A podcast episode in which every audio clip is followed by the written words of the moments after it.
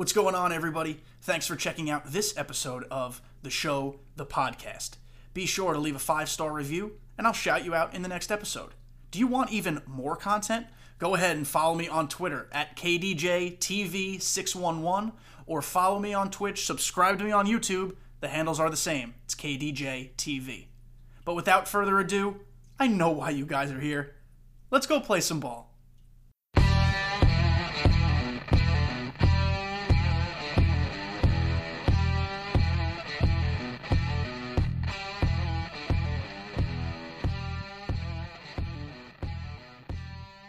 What is going on, boys and girls? Welcome back to the show, the podcast, uh, episode 46, if you're keeping count. And today, really special guest, we have good old Paul Sporer here to talk about all things Tigers, sometimes good, sometimes bad, roster updates, and uh, and the like. So, Sporer, thank you so much for being here. How you doing? I'm doing well. Thank you so much for having me on. How are you?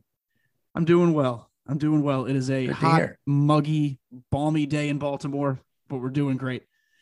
We've been um, getting a lot of the mugginess too here in Austin, Texas, which is not normal. We're usually a bit drier, but the rain has not stopped and it's so nasty. Yeah, we had a pretty much most of last week was rain or thunderstorms in the forecast, and my Comcast internet was, you know, reflective of that in and out constantly.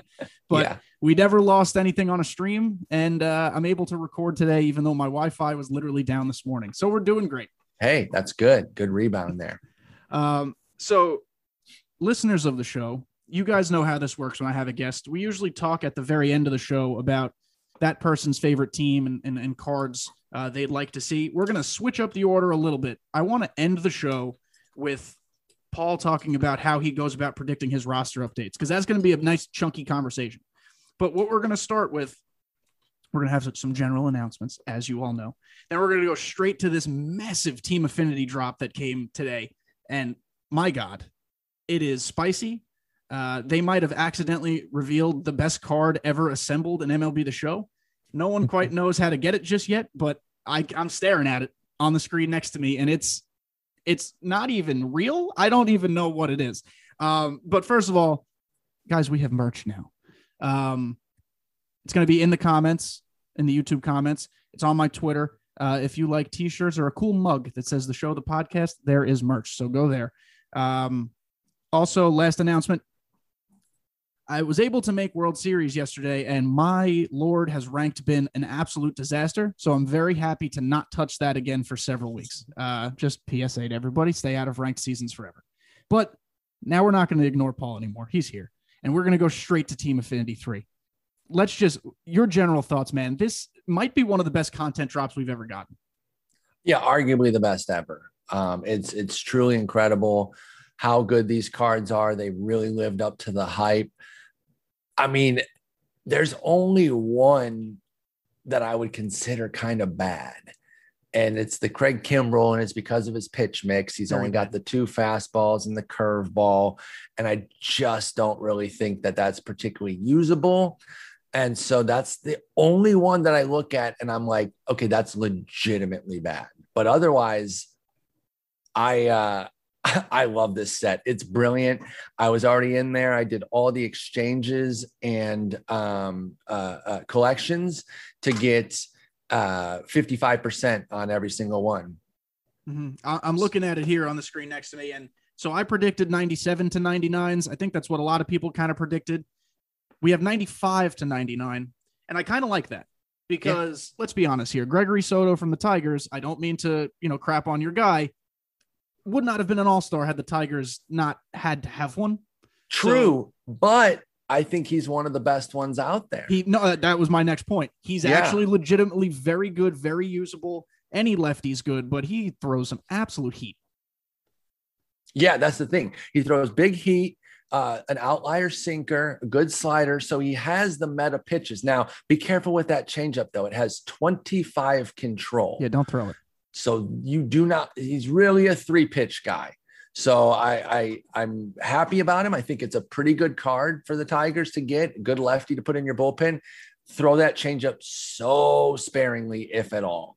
But uh, otherwise, I think it's a very good card. I, I would actually rate him over Hader personally, based mm-hmm. on the sinker and how much of a meta pitch that is. So, yeah, like I'm above the rule. Like I, am beyond having the one team gets a all. I don't think that it has to be like that. It doesn't bother me, but I don't need it. Um, even as a fan of a team that uh, only sends an all star because of that reason. But I think that was more for like back in the day before the internet when you didn't get to see players from every team. Exactly. And it made more sense to do it. Nowadays, in the internet age, I think you could really just take the best players and not have to worry about finagling somebody in there because he's clearly not at the same caliber as all the other guys. And uh, in fairness, though, baseball is the type of game where very clearly a team sport, but you could have a Bryan Reynolds on the Pirates who's hitting the cover off the ball. And even though his team is horrible, he's great. So I think even if you got rid of that mandate, 25 out of the 30 teams would be represented in the oh, All Star sure. game, maybe yeah. even all 30 in some years. Like it would happen naturally. Yep, I totally agree. Like um, there would just be a couple guys that maybe wouldn't be in, but for the most part, yeah, it would be it would still be pretty good. Mm-hmm. And going back to your note on Soto being better than Hader, I, I completely agree. The sinker obviously being meta that helps. I just feel as if even with the changeup, Hader is so readable and I personally don't struggle to hit him. I know some people do. That's the beauty of this game. Everybody's got different strengths and weaknesses, but I just don't see Hader. This card is not much better than the live series card. His hits per nine, yeah. obviously juiced up, a couple little things here and there. Gregory Soto's card is disgusting. So once you get him, use that card. Well, and another thing is too is because he's been around for a while, uh, Hader has and and is a popular card. People are really starting to see him a lot. Mm-hmm. You know, we we uh, Dellin Betances used to be like a go to for everybody. Even like a live series, Silver was like a BR god. Yeah. yeah. He has now completely fallen out of favor because people have seen him so much. Like he's not difficult. Now, maybe the diamond will be kind of decent this year, but nobody even uses his bronze in BR. I think Hader isn't quite there yet, but he's on the second end of, of his life cycle as far as being an automatic go to card. You're still going to run into people who can't hit him to save their lives, but a lot of average and above average folks or better can definitely crush Hader no matter what. And this is somewhat of a tangent here, but that's why I'm excited for Joe Nathan to be back in the game this year. Mm-hmm. It's a mm-hmm. reliever whose delivery we haven't seen in I don't know four or five years, maybe even more than that. I'm excited to see his 99 that he'll inevitably get. And he's like a four or five pitch type of guy too. Yeah. So deep arsenal, new delivery. I totally agree with that. Yes, I mean very excited for that. Uh, going back to the rest of Team Affinity Three, I guess most of the selections probably are not surprising. One of the ones I was surprised at was Cronenworth over the Tatis for obvious reasons. Maybe it's just because they think Tatis will get the finest. I understand mm-hmm. that line of thinking as well. Were there any big surprises for you though? I'm a huge uh, Cronenworth fan, by the way, so I was excited that he mm-hmm. got the card. Uh, but no, nobody really jumped out as like, oh my gosh, how did he get it? Everything really seemed to track there. Um, you know, I'm glad they went Zunino and not Joey Wendle. No oh, offense oh, to Joey Wendle, but who wants to use a Wendle card? Meanwhile, Zunino's got double 125s on his power, which is incredible. But yeah, the, the player selections all tracked pretty much what I would have expected um, and made made good sense to me. So I'm happy with how they went there. And I like what they did. They, they spread it around. So like mm-hmm. a Chris Taylor would never get a, a, high diamond.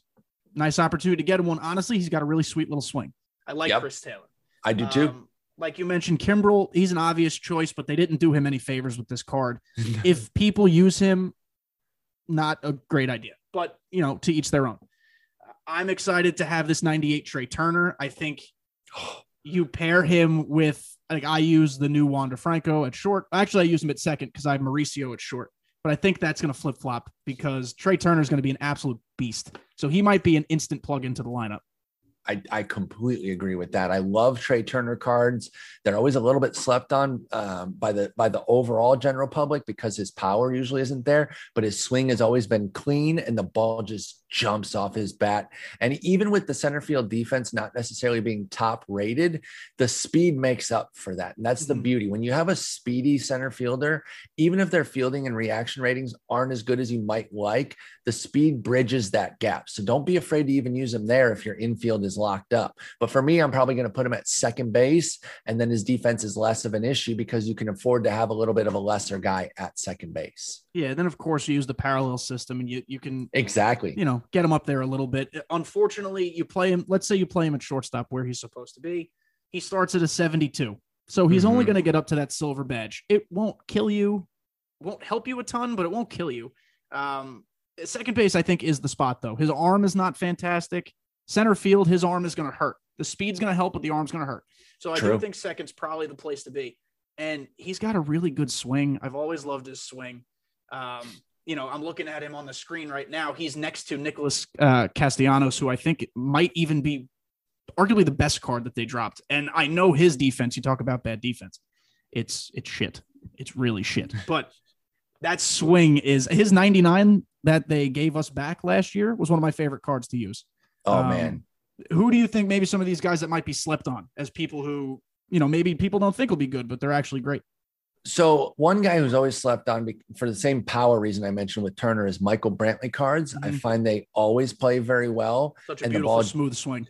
Exactly. So the ball jumps off his bat, and I think you'll find more power there than you be than you would expect. I think Jake Cronenworth uh, enter the Crone zone, baby. I love Cronenworth cards.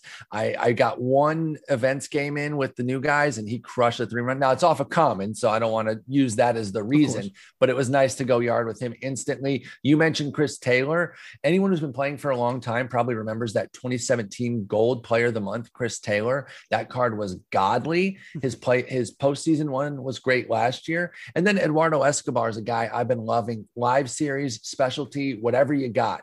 Um, he his live series is always a good BR card. He has a Topps Now this year that's been very good. A Topps Now two years ago that was excellent. Mm-hmm. And now we get this card for him representing the Diamondbacks. And I think it will be fantastic. So I love Eduardo Escobar as well.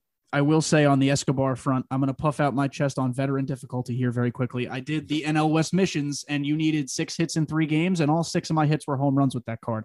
Again, oh gosh, veteran Coors Field. The pitchers still are terrible. fun to rake, though. It's his still fun to absolutely crush. His swing is so pretty. It it's really so, is. so pretty. Um, one thing, you know, a couple interesting things to note. Like Nelson Cruz just got a 93, and here he is with a 97. Actually, mm-hmm. I think the 93 has better stats against lefties. So you might just want to use the 93. Uh, True. Uh, this one's 125 contact left and 114 power left on his new 97. I think the 93 had a little higher power, but I could be wrong. With the 90, um, I don't have the 93 yet because I've been slacking on my dailies. It, I would imagine since it's Seattle, his defense would be a little bit better too. Defense he was younger, better, and the speed is like 52 or something like that. So there you go. Yeah, it, you might just use the awards one, but you'll never go wrong with a Cruz, especially if you're just putting him on the bench to come out and crush. But uh, I agree. I think maybe the awards might be the better play there. Mm-hmm. And very quickly, I just want to go through this first page of players. These are the ones that are highest rated. Uh, Cedric Mullins, he's going to be a legend guy. I don't play legend because once I make World Series, I hit a hard stop. I'm I don't, I don't want to be frustrated. Uh, but high contact, sweet swing, speed. His arm is worse than Johnny Damon in the heyday of his career. It really it's, is. It's a 50 arm. So you're going to throw him in left. left. Yeah. But yeah, he, his bat will be good. Um, Rafael Devers, they gave him 75 fielding that's really clean because he's always been a great hitter and the defense has been like, oh, can I afford his defense? Now I think you can. Yeah, Aaron Judge. Um, speaking of defense, speaking of defense, 99 fielding, 90 arm, 99 accuracy, 99 reaction. and I'm a Yankee fan and people hate on Judge. He deserves that 100%. I adore Judge. I, I will I, say, little disappointed in the contact against right being an 89. I'm sure, sure it's reflective in his splits. Unfortunately, you're not going to see Judge a lot. His strike zone's too big. His swing's a little long. You know, I wish he was usable because I love Aaron Judge. I have a personal collection of his baseball cards, but I just don't think you're going to use him. It is a situation, and it's it's the very tall player models and the very short player models um, it's a personal preference thing. Like I don't do well with the Altuve and Yogi Berra when we had him. I am okay with the Stantons and Judges, the super tall guys, but you have to know your own personal preference. So if you don't like using those player types, don't force it. Mm-hmm. Uh, we have Jose Ramirez, always, always glitchy. He's got a very him. weird separation of attributes here. I don't know if you looked at them yet, but we're looking at 80 contact right, 103 contact left, which is reasonable. But now Mhm. he's got more power versus right, maxed 125, and then only 73 power left. So a weird card. Again, glitchy swing though, it might not matter. He might just be just fine. He's one of my favorite players in the game. That was one of my go tos. I got Soto and Ramirez first, and um, I, I love him. So yeah, I honestly I didn't know the ratings, even though I'd looked at the card because I don't care when it comes to Jose Ramirez. Mhm. I will use any Jose Ramirez. Yeah, we won't spend a ton of time talking about Kevin Gausman. He's a 98. I will say, you're probably not going to see him, but he felt so smooth to pitch with in those moments. Just gonna have to very smooth.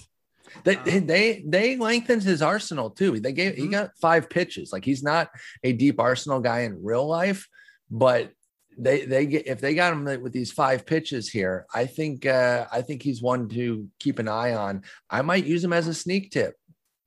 He might be really, really good as like an emergency guy if you need Yeah. some long relief.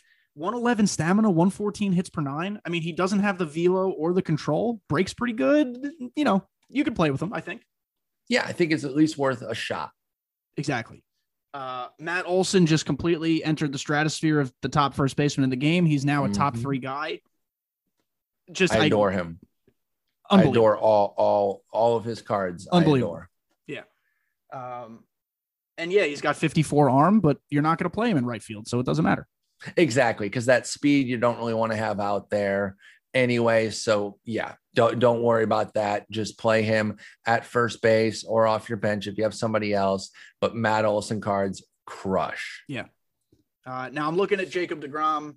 I haven't actually compared it to live series. The pitching stats don't look much different because I don't think they could have been. However, and I know hitting stats for pitchers don't factor into the overall, so clearly they toyed with him a little bit. Uh, the dude rakes, and that's not an exaggeration. 63 contact right, 72 contact left, 53 power right, 43 power left, and 69 power clutch. I mean, 69 clutch. Very nice. So, I mean, so nice. what can we say about this guy? He's in every rotation. It has to be. And frankly, I mean, if you only have the live series, that's fine. Go ahead and use him for now. But once you get this, I mean, either or, or if you don't have the live series yet, you're still working on your collection, get this one, this All Star DeGrom, and you will be perfectly fine. DeGrom is playable on every level this year. Doesn't matter if you are a legend stud at the top end, he can handle anybody, or if you are down in the middle tiers, DeGrom is for everybody this year, and he's a god. And I will say this pro tip with DeGrom. So I'm looking at his controls right now. They're they're stupid. 99 control on the fastball, as he should have. Yes. 97 on the slider, incredible. 87 on the changeup, 82 on the curve, 85 on the two seam. My gripe with this card is that they did not turn one of these pitches into a cutter because his slider against lefties is basically a cutter. True. That's actually Um, fair. Yeah. The changeup with DeGrom, though, I don't think you should throw it because people are going to be so late on that fastball. And you talk about speeding bats up. Throwing Mhm. that changeup low in the zone is an easy, easy way for a player who's late on that fastball to literally just drop the barrel. And if you catch a changeup low, it's going to be hit hard. So That's a great call. similar to Soto, except you know Degrom obviously has more control. But similar to Soto, don't over overuse that changeup. I just I don't see how that's an effective way to use him. I think that's a really sharp call out uh, for the exact reason that you're saying, especially if you happen to be on Hall of Famer legend and they're and you're just gassing them to death with that with that fastball. You don't want to give them any sort of leverage back by bringing in that changeup. Plus, a lot of people hit those low pitches. It's a big power zone this year in the Mhm. game. Yeah, I, would say don't do it. Maybe sneak it up high so they see like a high changeup is not usually something you ever Yeah. want to throw. Up and away, as like roll an- it over. Exactly. An offbeat pitch, that might be the only way to use it. But n- don't do a normal down changeup that you would normally throw because I think you will speed folks' bats up and uh, you could see it hit hit 420 feet the other way. The only way I see a low changeup working is if you spike it 58 feet. And because of his control, you could probably feel pretty reassured that you're going to spike it. But again, it all depends on which pis- pitching method you use, how comfortable you are with that pitching method. Um, I will say, normally with a five pitch mix, you want to mix it up. Let's call DeGrom's like a four and a half pitch mix because I think that's fair. Mhm. Either way, disgusting card. Not even, you so- know, no question. Disgusting. He's so filthy. I love him. And then lastly, here, this Shohei Ohtani. We It's- knew we were getting it. It's so pornographic. I, I can't even hit the 85 or 86, whatever he is now. Same. So he's a 99. Dude throws four seam splitter, slider, cutter, uh, curveball. It's the same as his live series mix. It's It's it's scary. And we don't even have to talk about the pitching. The hitting stats, he's got 125 power versus both sides. absolute fire. And and this is what we want, right? This is exactly what we want. And it's it's incredible. It's it's incredible how good he is, how good Ohtani is, and they're really trying to make that into the game so that we can experience his true greatness. And I, I applaud them. They continue to uh to put out better and better Ohtani cards. I imagine it's going to be collect all 30 all-stars. That Probably. seems like the most reasonable way to do it. Mhm. And uh I really I can't wait to get that card. I'm gonna be working hard. And if I just might say, holy shit, I just noticed he has 91 speed. Yes. So, I mean, God He's absurd. and he's a starting pitcher. That's important to note. The previous cards we've gotten, uh, one of them was uh, the monthly awards was a right fielder or a left fielder. His live series is a starter. This card's a starter. So just know that you cannot play him in the field unless you do some hijinks and, and stuff. And that's probably like the next frontier for them is to try to figure out how to make it a card that can kind of go back and forth. Um, but I I'll think tell he you should what, have two live series cards. I, I'd actually be okay with that. I, I, I really Yeah. would. Um, just whatever whatever they can do to make it so that you know you can kind of maneuver him around like that. I tell you what though, I've I've started drafting his live series in BR and then just leading him off uh, when I pitch him. Makes a ton of sense. Usually I don't draft diamond starters, but why wouldn't I when he's actually a diamond hitter as well? So I have no problem doing it now. Mhm. And you know, content on the whole, specifically in July, has just been like Kyle Schwarber is maybe the best hitting card they've ever put together, just because of his swing. Last year's Juan Soto, the finest Cody Bellinger, last Mhm. year's awards Mike Trout, obviously all in that same discussion. But this Kyle Schwarber is end game catcher against lefties, righties, switch pitchers doesn't matter, Yeah, especially because they just ignored reality against Yes. lefties. as they should have. which is fine. Um, it just makes it harder to predict things, but I don't really care because there's no value in predicting. It'd be one thing if if we were trying to um, if there was like a way to invest in something to to parlay uh, off of player of the month, but there isn't. Whenever we're guessing player of the month players, it's just a guess for fun. Mhm. So I didn't predict him for Lightning because I saw what he did against lefties and I didn't think Schwarber would get it. They decided to ignore that reality, juice him up, and I'm fine with it. It makes the game better. It's more fun. Doesn't really bother me. Yeah, the, there's two things to note on that. One, completely agree. It's a it's a video game. Let's have some fun. He was arguably the best hitter in the league over the course of the month. Let's make him look like that. Mm-hmm. Secondly, it's like, well, you didn't do that with Jesse Winker, and I know his month paled in comparison to Kyle Schwarber's, but Kyle can't hit lefties. Jesse can't hit lefties. You reflected it in Winker's card, not in this one. So That- it's it's, that's- it's a weird dichotomy there. Exactly. And that's kind of the part of like, that's where I'm like, I, I don't, I don't understand. And so that's why when I, and I'm in my stream and they say, who do you think's going to get? I like, I don't know. I don't, I don't care to guess. it, it's not, I'm not trying to be rude to anybody. It's like, and this just furthers my lack of caring about guessing because they're not going to adhere to real life. And that's fine. Make badass player of the month cards, but I'm not going to try to guess who you're going to go for. Yeah, and, and there are some people who I've seen on Twitter or in, in my chat or in other places just saying, "Why is Kyle Schwarber a catcher?" They might have a legitimate gripe, but let me let me say this. So I don't know the last time Schwarber caught an inning. 2019. 2019. So Probably didn't fits- catch well or a ton. It was only one inning, but it fits what they do, which is three years is what they Mhm. base the card off of for live series. Um, so that still fits. We should lose it next year. Now, I know people don't want to, but I think to keep accuracy, we should lose that catcher eligibility next year because he's not going to come back and catch this year, Mhm. especially with the injury that he had. Um, so since it's on live series, that's fine, but it has to be in that three year window. Yeah. Um, and hey, why why argue it? it? It gives us a fun catcher out of nowhere. I'm here for it. It lets us play Mookie Betts at second. It lets us play, you know, Jimmie Foxx during his career was a catcher a little bit. Uh, I think it might have been you who tweeted this in regards to this discussion, but if we get a Hank Aaron that plays second base, that might be some fun. So yeah, we uh, this was discovered recently. People are kind of looking it over. Um, now the, the rule seems to be on like a SIG or an awards type of card uh, they have to be kind of a primary there. Mm-hmm. And he never really had a primary season. The reason we advocated so hard for Foxx at catcher is because he had seasons where he was a primary catcher. He got moved off when Mickey Cochrane came into the picture because he was an amazing catcher and Foxx was just okay. So that made more sense. As far as the Hank Aaron goes, it, we're probably not going to get it on any of his cards unless they make a specific 1955 card, which, hey, I'm here for, even though it'd be kind of a medium diamond just putting Hank Aaron at second would be great because I love Hank Aaron cards. I don't know how you've done with them, but I've done extremely well. So I would I would love that personally. I truthfully haven't used them a ton. Um, you know, I know the most recent one they dropped is Juiced against lefties, and I imagine mm-hmm. his full blown 99 card will look similar to that, just with you know right-handed stats being or attributes rather being boosted as well. Um, right. I know people love them, so I'm excited to get get using them. Uh, the way my outfield looks now, I understand I'm married to the guys I've been using for a long time, but Mike Trout live series is incredible.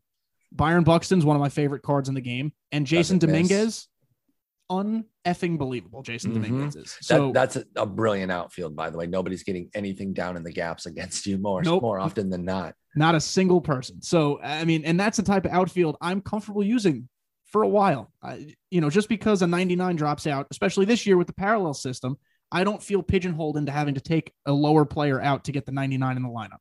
That's um, the thing too. People need to play the cards that they're good with. I think too often people change just for change sake.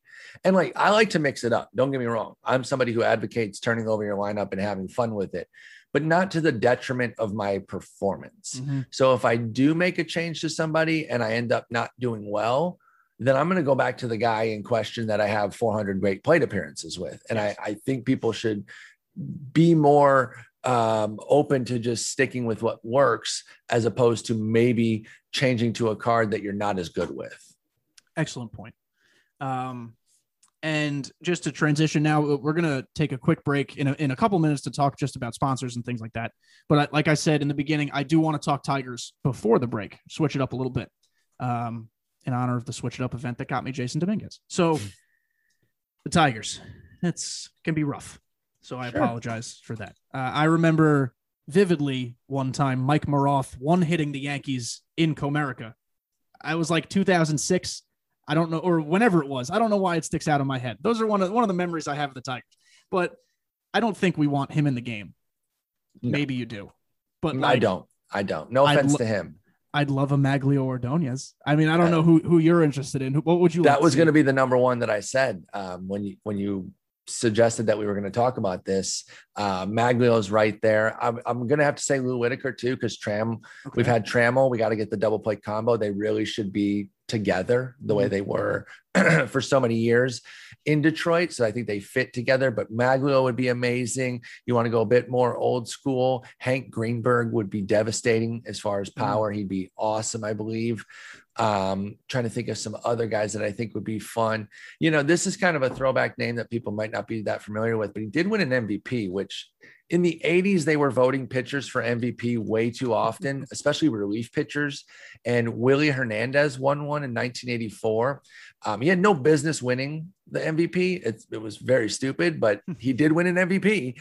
And um, he was one of those relievers back in the day before relievers were just one inning guys. So he threw 140 innings in 80 appearances. So the stamina would be incredible on that with great per nines. So I think Willie Hernandez would be really fun. And this has just always been one of my favorite names. You know, I watched him growing up as a kid. Chet Lemon is just a cool name. Wasn't he a um, manager at one point? Uh, I don't know. Oh, no, was that might have been. Manager?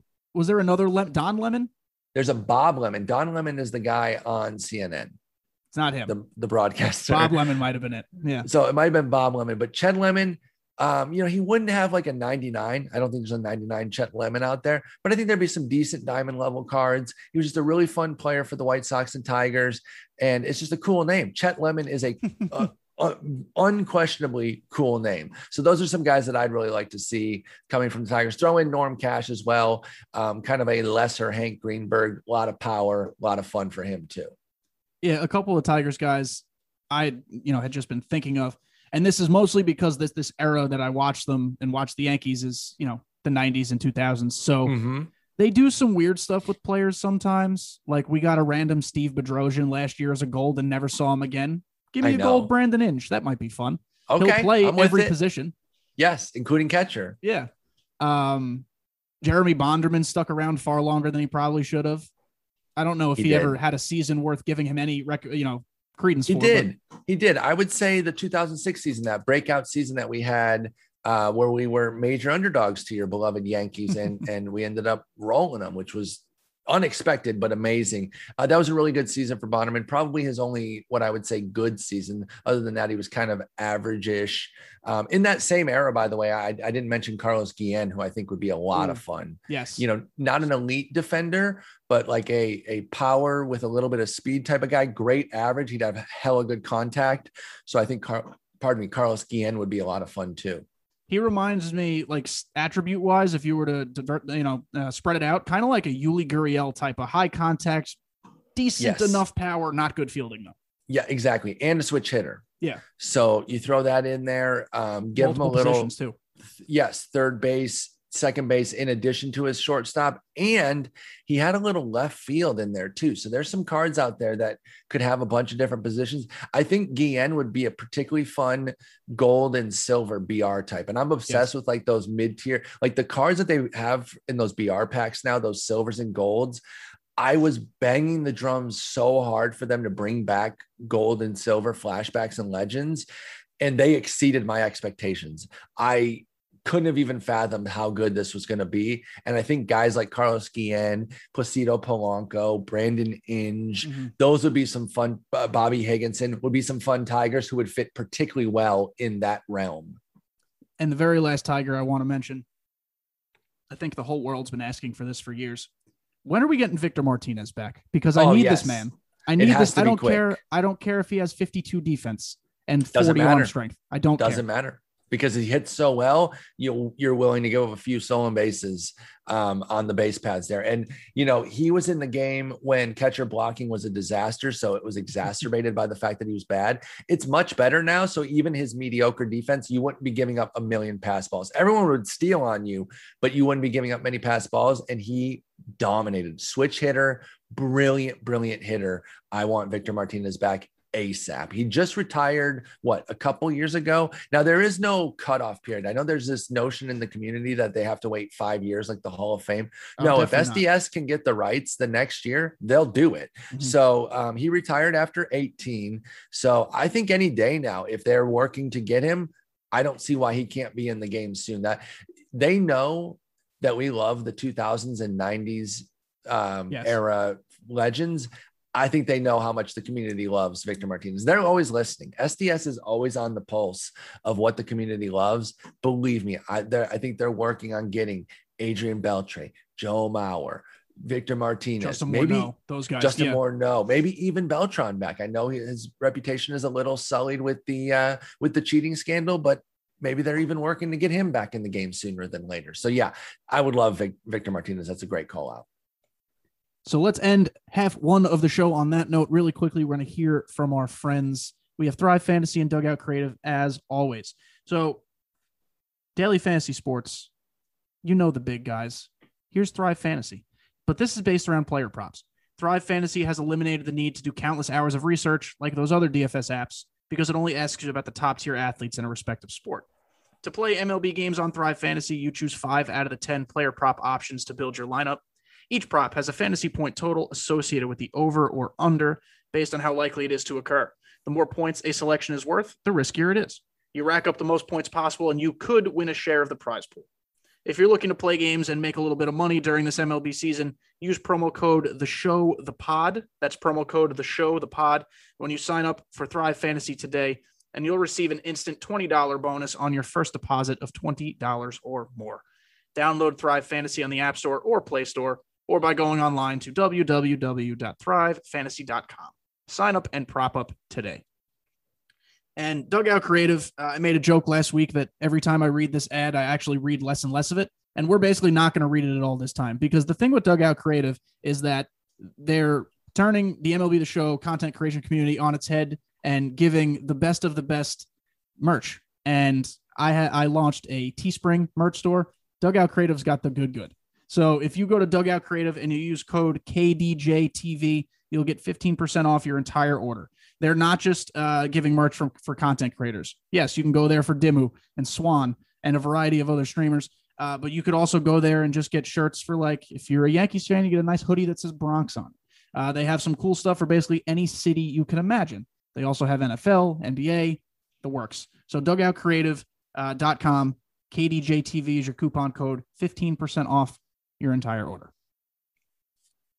So Spore, we are back, and uh, uh, the thing I am most interested in talking to you is uh, is about roster updates. So when I had first reached out to you, I don't know what it was at this point, five weeks ago or so. Um, Nelson Cruz had just got downgraded to an 81. I remember this vividly because I play in a live series fantasy baseball league in MLB The Show where it's a custom league and we only use live series players against each other. We had a draft and everything. It's very interesting. It's a lot of fun. I love that. That's um, so sick. It's incredible. However, Nelson Cruz, who is my DH because we have a DH in this league, mm-hmm. went from an 83 to an 81 despite having a 902 OPS. Mm-hmm. I understand there are many underlying factors and stats that go into this. You have to look beyond batting average. You have to look beyond all the traditional metrics that some people only look at to, you know, say it in a nice way.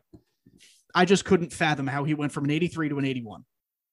So, what I want to come to you with is this question Does MLB The Show do their roster updates, I say the right way, in air quotes, meaning, do you like their method? Do you wish there was more transparency with the method? Just kind of what are your overall thoughts on that?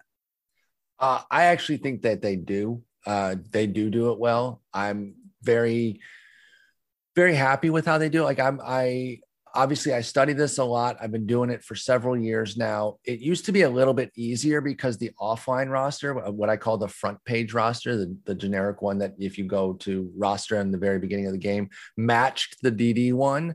They've since changed that. But I used to be able to go into the offline roster, do the upgrades I thought they deserved, and then I could see exactly what that would change their mm. overall to. Now it's a bit more of a guessing game for me that, you know, thankfully hasn't really hurt me in terms of making predictions, but it is a little tough because I, I I am flying a little bit more blind. But no, while I do have some disagreements with them, I generally come out understanding where they've what they've decided to do with everything. And so, no, I think a lot of people who make critiques um, that you kind of see on Twitter, people yelling about this, that, and the other, a lot of people don't understand what makes up the the upgrades is, is the problem. I'm not suggesting that that's you, by the way. I'm suggesting no, no, no, that I understand. you know the yeah. people who are just you know this guy has this ERA. Why did he get downgraded? Well, where's ERA on the card, my guy? It's not. It, it doesn't matter, right? Exactly. Like he has nine wins. Okay, where's the wins per nine rating? Like, what are you talking about? wins per nine. and the tough part is, is there aren't a lot of um, front facing or public facing outlets that allow you to see splits over a particular time period. And that can be difficult then because then you're seeing a composite uh, you're seeing a composite OPS and you're wondering why somebody was downgraded if their OPS is really good. In the case of Cruz, when he got that severe downgrade, where did it come from? Primarily it came against righties because in that time period, the studied time period would be May 26th till about June 9th for that mm-hmm. June 11th uh, uh, update because they kept it on a Wednesday, or at least that's it's Tuesday night, Wednesday afternoon. I think. I think maybe a Wednesday day game. If somebody hits like three homers, they can kind of count that. But for the most part, I cap mine at at Tuesday mm-hmm. um, of, of, the week of. So if you look at that time period, he had a 524 OPS against righties. Cruz yep. did. It was really rough for him there. And to that point in the season, his power against lefties had been a little bit down versus what we normally expect from Cruz. So it made sense, even though his full season numbers were still pretty good. Mm-hmm. And I got to be honest, that downgrade was the final straw for me in terms of him going diamond. I no longer advocate for him to uh, be an investment. I just don't think we're getting live series Nelson Cruz to diamond, barring just a unbelievable run, like a 1500 OPS for three weeks or something. But until something like that happens, with his normal nine something, even 1000 something OPSs, it's not going to be enough because he has no speed and his defense is terrible except for a, a decent arm. Mm-hmm. Um, so yeah, it was shocking. And I think that was even a week that we had been talking about him, like maybe going up because, like you said, the the studied period of time there, the OPS total was high because he was killing lefties, but he was devastatingly bad against uh, righties in that period. So it, it, made it look pretty bad there, and he got the downgrade. But I think that's the biggest disconnect between people understanding um, what goes into the updates and how they come out is the splits piece and not mm. being able to find the splits data for the studied period of time. That and then on the pitching side, people caring about ERA and wins, even though they don't mean anything toward an update. The splits piece is very important. The other two things that are very important one, to some, like you mentioned, the updates are based on the two week window and the entirety of the season. Like normally, yes. the entirety of the season should be indicative of a two week stretch because it helps tell the story of the full season. But if your dude's got a 1200 OPS the entire season, and then in that two week stretch as a 600 OPS, he's going to lose some hitting stats most likely. Exactly. And there's another thing, like I always tell people, I say it's art and science. It's not just if you have X OPS, you are going to go up six points. It can't be because the, the live series card is based on a three year run. Mm-hmm. Uh, the the current year and the two years previously, or coming into the season, just the three years previously. And they're all weighted equally, which I did not know until last year. I thought they were actually weighted differently, but they are weighted equally. But the trajectory of how somebody maneuvers is important too, because people will say, so and so has an 840 OPS, and so does this other guy has an 860. Why is he a 74 overall and he is an 86? Okay, well, your first guy was a diamond uh, 89 who's come down to an 86 and your second guy here is Cedric Mullins breaking out who was a common. I mean mm-hmm. actually I think he started as a bronze but you know you know what I'm yeah, saying. Yeah, yeah. How they get to where they are matters too because three good months out of Cedric Mullins doesn't mean he's automatically a diamond on a par with Aaron Judge it just doesn't make sense because he doesn't have the mm-hmm. track record. So track record matters too. And then you talk about the whole season mattering. Sometimes they do a make good on a player, and we can't know that that's coming. Mm-hmm. Kendall Graveman went to gold in this last update. It wasn't based off of his last two weeks prior to that he was pretty he was fine during yeah, those two weeks yeah. but i didn't see him for an upgrade because i was like oh these last two weeks haven't been that good. But what they did was they looked at his full season and said you know what? We're a little behind on him. Let's catch up. Mm-hmm. and so that's something that we can't always know. And that's kind of what makes it part of the art and science. As far as their transparency i think they're transparent enough. It goes off the two weeks I don't think they need like they don't owe us anything with it as far as like they have to tell us everything that's coming. Um, I think they rarely do those make goods. If they were doing those all the time and we had no idea who was going up, who was going down, that'd be frustrating. Yeah. But I feel like me and the others who do it in the community are pretty good at figuring it out. Um, so that means I feel like they're transparent enough. If enough people can kind of have a good idea of where everybody's going, I say that the process is pretty open enough um, that they don't need that they're not missing anything. So I'm not trying to be an SDS shill. Uh, I call them out when I think they're t- completely missing on something. In fact, I thought their Taijuan Walker downgrade oh, was terrible. So yeah. And guess what? They changed it. Yeah. They changed it Friday afternoon because I was like, what? Why did he get downgraded? What happened? Like, oh, we messed that up. Sorry. Oh, and I don't okay. know if you remember a Freddie Freeman one from a couple weeks ago. He had again gotten downgraded despite hitting like 400 against lefties. And I just sent a message. It wasn't rude. I just said, how did he get downgraded? He's hitting like 405 or whatever. Like, oh, we we, we botched it. We messed up. Mm-hmm. So they're open to feedback. They're open to being kept honest and it's we're all working together here. They want to upgrade cards, but they can't just make up a, a pure fiction, right? Of People course, want yeah. Jesse Winker to go diamond on his live series. Well, he he doesn't hit lefties, and that's not the same as um that's not the same as like a, a, specialty card. Don't ever compare a specialty card to a live series mm-hmm. card. They're vastly different. So anyway, a lot of rambling there, but I, I think they do well with the process. Um, I think they're really open to hearing my feedback, which I really appreciate. They don't owe me that, but the fact that they even listen to me on anything really makes me feel um, like it's like it's kind of a team effort with the whole community because I take everyone's feedback. I can't do any of this alone. Um, I, I need I need all my my viewers and and uh, Discord folks to be helping me out on stuff. So I think it's kind of a community effort, and I love it.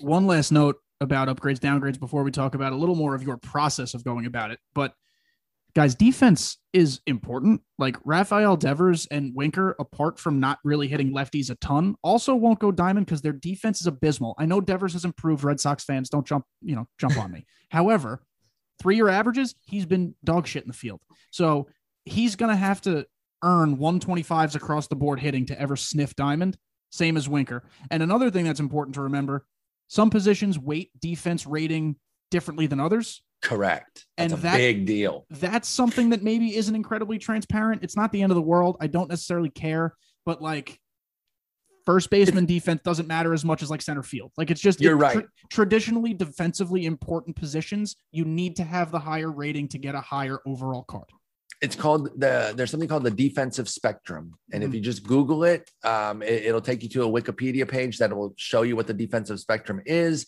It's basically a ranking of the defensive positions in order of importance. For me i put catcher off to the side. It's its own thing. Yeah. but then it's shortstop second center third right left first and dh isn't really a position and we don't care about it in mlb the show anyway. So that's what it is. So basically your your defensive thresholds are going to be higher in center field than they are in left. Mm-hmm. They're going to be higher at short than they are at third. And you're right that that's not very transparent, but you can play around with that in the front page roster. Now, it doesn't match up one to one as far as the overall goes with the DD roster, but you can go in and look at like um, Mark Canha, right? He needed to get changed. He was the center fielder for Oakland, but he wasn't playing center field this year. Mm-hmm. So you can go in and you can see that if you take the front page roster and you move him from center to first, he gets six points because yeah. his same ratings at first base are worth six more points. Now, that doesn't mean that if they moved him to first in DD, he would get the same six points, but you know that if they change him, he would get a boost. Yes. So you can play around with it. I do think they would be well served to maybe make a YouTube video or have a Twitch stream where they just go through all the ratings and give as much info as they can mm-hmm. about how they play into everything, how they look at them, how they look at defense, and all that sort of stuff. I do have word, by the way, that the next roster update is going to include a defensive sweep. They Good. do like one big defensive sweep every year right around the All Star break because defense is very volatile the worst defender can have a great defensive month and people are like, oh, his ratings are off the charts. That doesn't mean he's a good defender. He could have had like two big plays that completely raised his outs mm-hmm. above average or whatever. So they have to wait for some sample to build up. So this month, uh, this next update in two weeks is going to include a big defensive sweep. So keep an eye on some guys that maybe deserve a boost, like a Ryan McMahon. He might finally get his gold, even though he hasn't been hitting as well because he needs a position change and a defensive boost. It's a very good point. So maybe sneaky investment after the TA3 craze dies yes. down because right now people down. are doing exchanges. You got to wait maybe three, four days, even a full week. Give that a chance. it's a, a seller's market right now. You yeah. do not want to be in there buying anything off the market. You want to be selling all your extras and all that sort of stuff. Absolutely.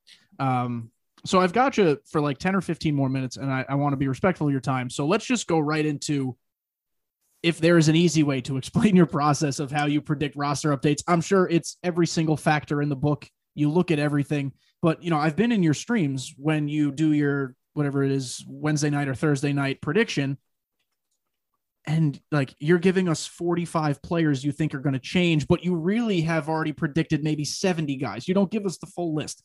So yes. how do you go about looking at all like you're probably looking at every single player. How do you how do you go about doing that? Yeah, so I, I do go team by team uh, every week, and it and it is a long process.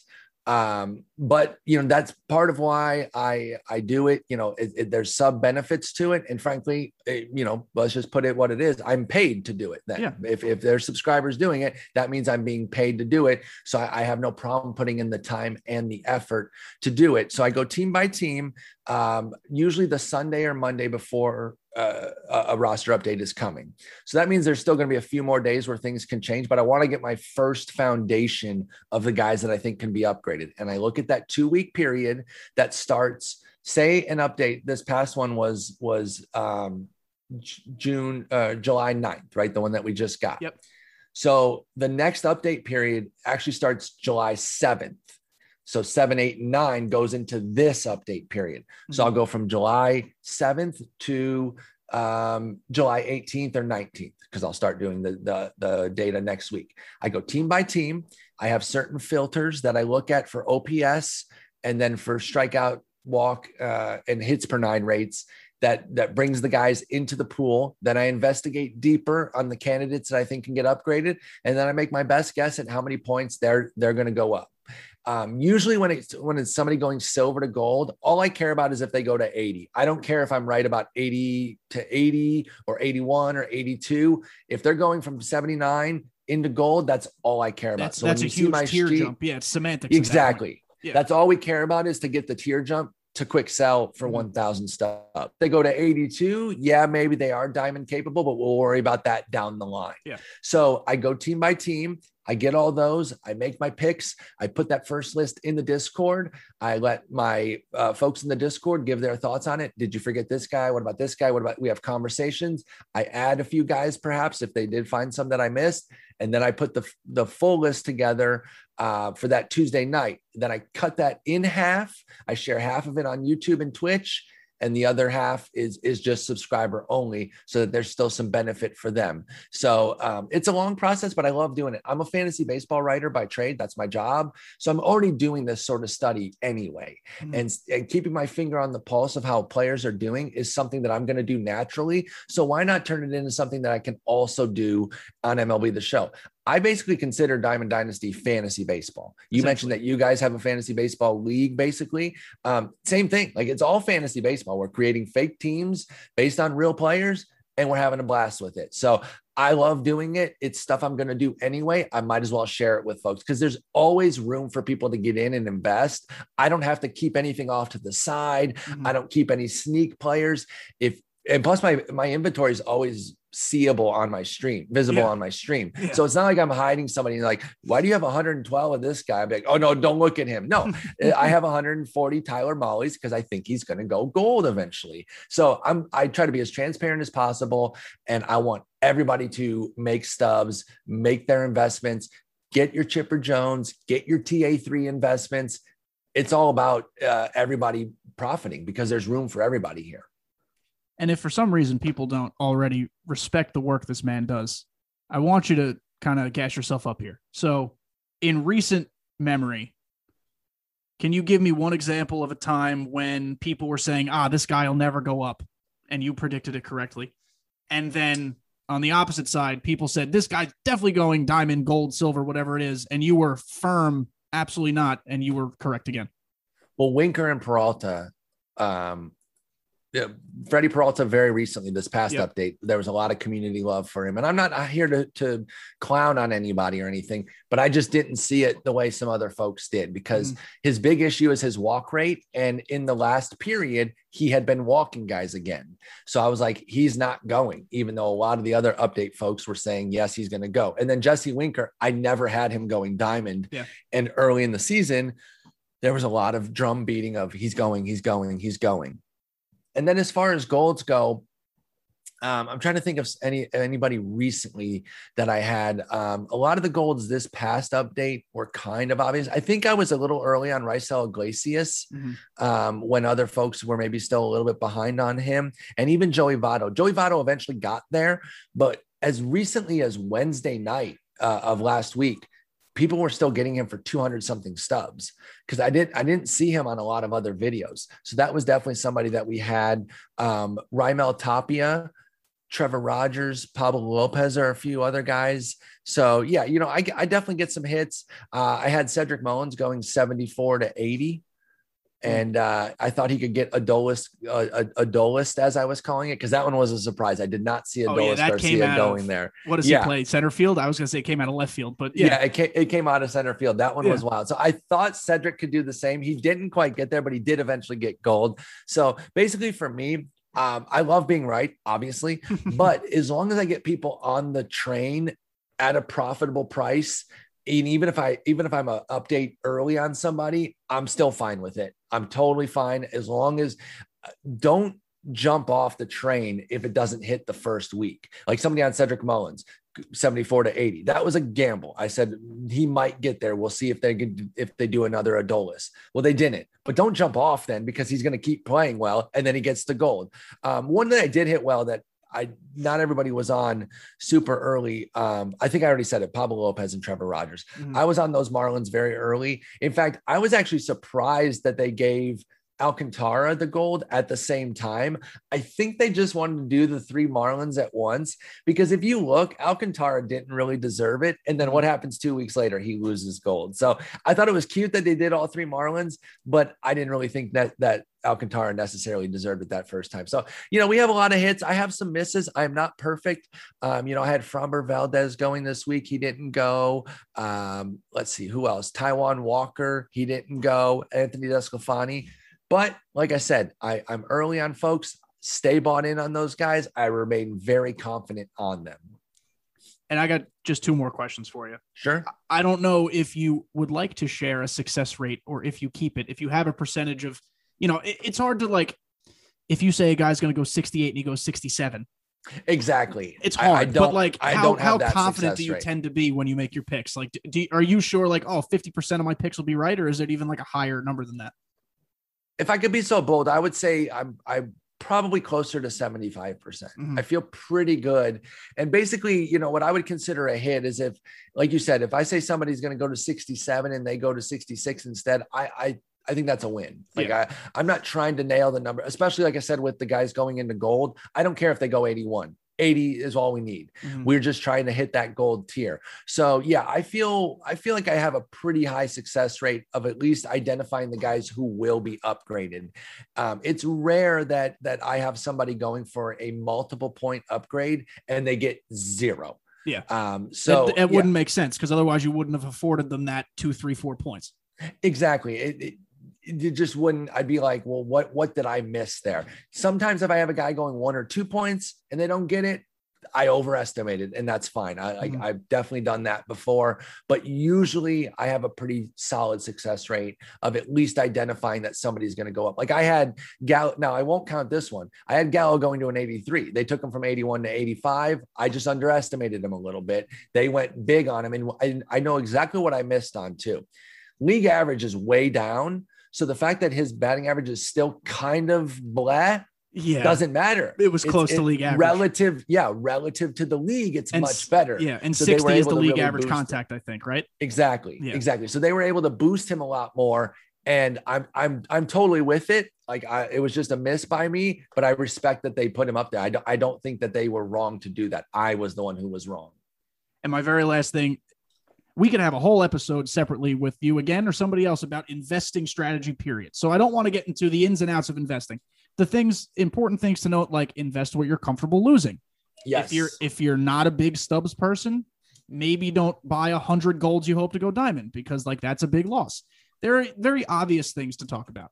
But as far as investing and diversifying between bronze silvers golds how do you personally divvy it up? Like is do you have some sort of like oh, I'd like to do 40% golds and 30% silvers this week? Or is it all dependent upon like the player pool in that two week stretch?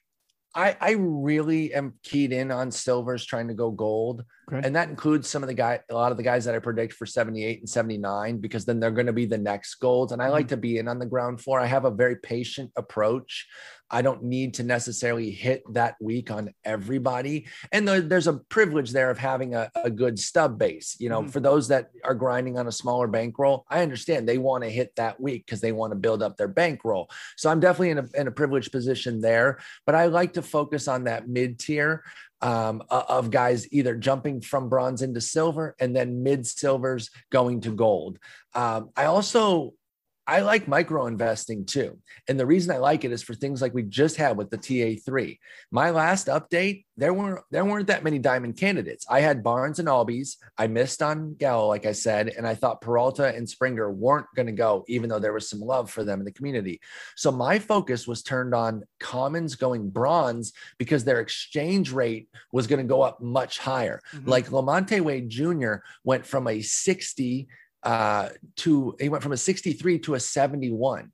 The amount of exchange points for that on T- Team Affinity 3 is a massive jump. Much and higher. he was single digits. Mm-hmm. So I was telling people this is your week to get a bunch of single digit cost uh, cards that are going to go up and that's going to make your exchanges much easier. There's four exchanges for each division. And I barely spent anything to do all four of those for all six divisions. So all 24 of those.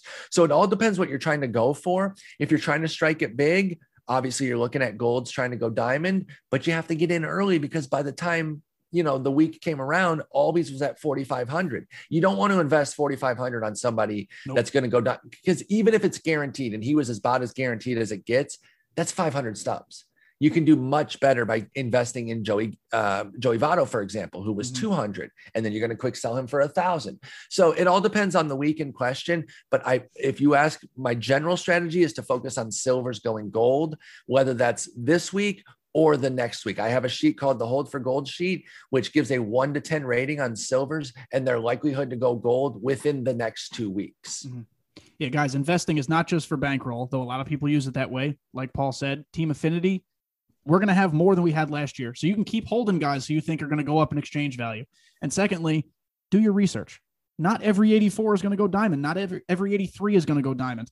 Like Correct. there were some stone cold locks this week, like Albies, like we said you know, I've been on the Jared Walsh hype train. I know he doesn't have the three year average behind him. I know his stats against lefties suck. I made the mistake of investing a little bit this past update in Jared Walsh, but I was also on the game the second the update dropped. So I was still able to sell him at a reasonable cost. So I didn't lose a ton of value. But make sure you do your research. Listen to listen to Paul. Just go to Fangraphs and just live on Fangraphs or some other sites mm-hmm. like that where you can look up splits uh, and and things of that nature. Uh, investing's tricky. I'm still learning the ins and outs of it. I hope this conversation helped you a little bit, kind of understand uh, how it works or or the thought process behind a lot of this. And, and I thank Spore for being here. So before I let you go, just let the people know every single place they can find you, the stream schedule, if there is one. Just just let the people know yeah, they can hit me up on Twitter at, at Sporer. That's S P O R E R. And then on Twitch as well, twitch.tv slash Sporer. I stream five, six nights a week. Uh, I have a Discord that you can come in, ask questions in. Um, I I don't have an exact schedule as far as streaming goes because you know sometimes I'm working a little bit later, but it's usually in the evenings. I'm mostly an evening streamer. I'll, I'll dip a day stream in here and there, especially this week because it's the All Star break. I get to breathe a little bit, so I'm actually going to do a couple day streams. Uh, but yeah, if you have questions, I'm I'm happy to help in any way I can. Now, I don't usually like who do I invest in as a question because um, you can watch my YouTube, uh, which is uh, I do I don't know if you have a direct link. Like I, I'm a, I'm a kind of a YouTube noob. It might be youtube.com slash PJS24. Let me see if that actually works. Oh, it does work. Yeah. So that's uh, PJS24. I don't have Spore. Maybe I should have gotten that, but you can check out my, my stuff there, or you can come in my Discord and ask questions. I'm more about the teach a man to fish than to just give them fish type of deal. Correct. Um, yeah, like, like, don't, that. if the first thing you do, cause it says like first uh, new viewer, first question. Uh, if the first thing is who do I invest in? I'm going to ignore you.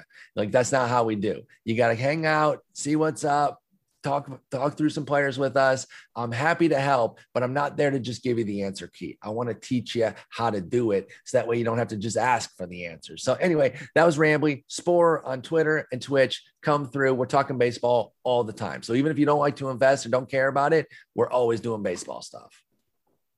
And guys, as always, I will be streaming tonight. That is Tuesday night when you're listening to this, 6.30 p.m. Eastern Time, twitch.tv slash KDJTV. Uh, we'll be grinding the event some more. I already got Cespedes because I've just been living on the game the last couple days, but we're going to be grinding the event, boosting some parallels and some batting averages. So when I play on Hall of Fame, I can stand to lose some batting averages on my players. Um, that's kind of the name of the game for me.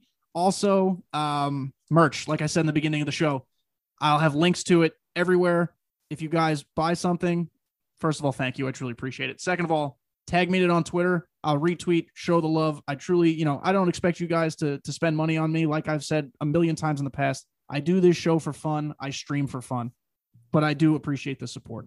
So, uh, oh, as I hear a giant thunder cackling in the background, uh, I think it's time to end the show before I lose my internet connection. So, Spore, again, thank you so much. I appreciate it, and uh, I hope you guys enjoyed the show. Thanks, man. Talk to you all next week.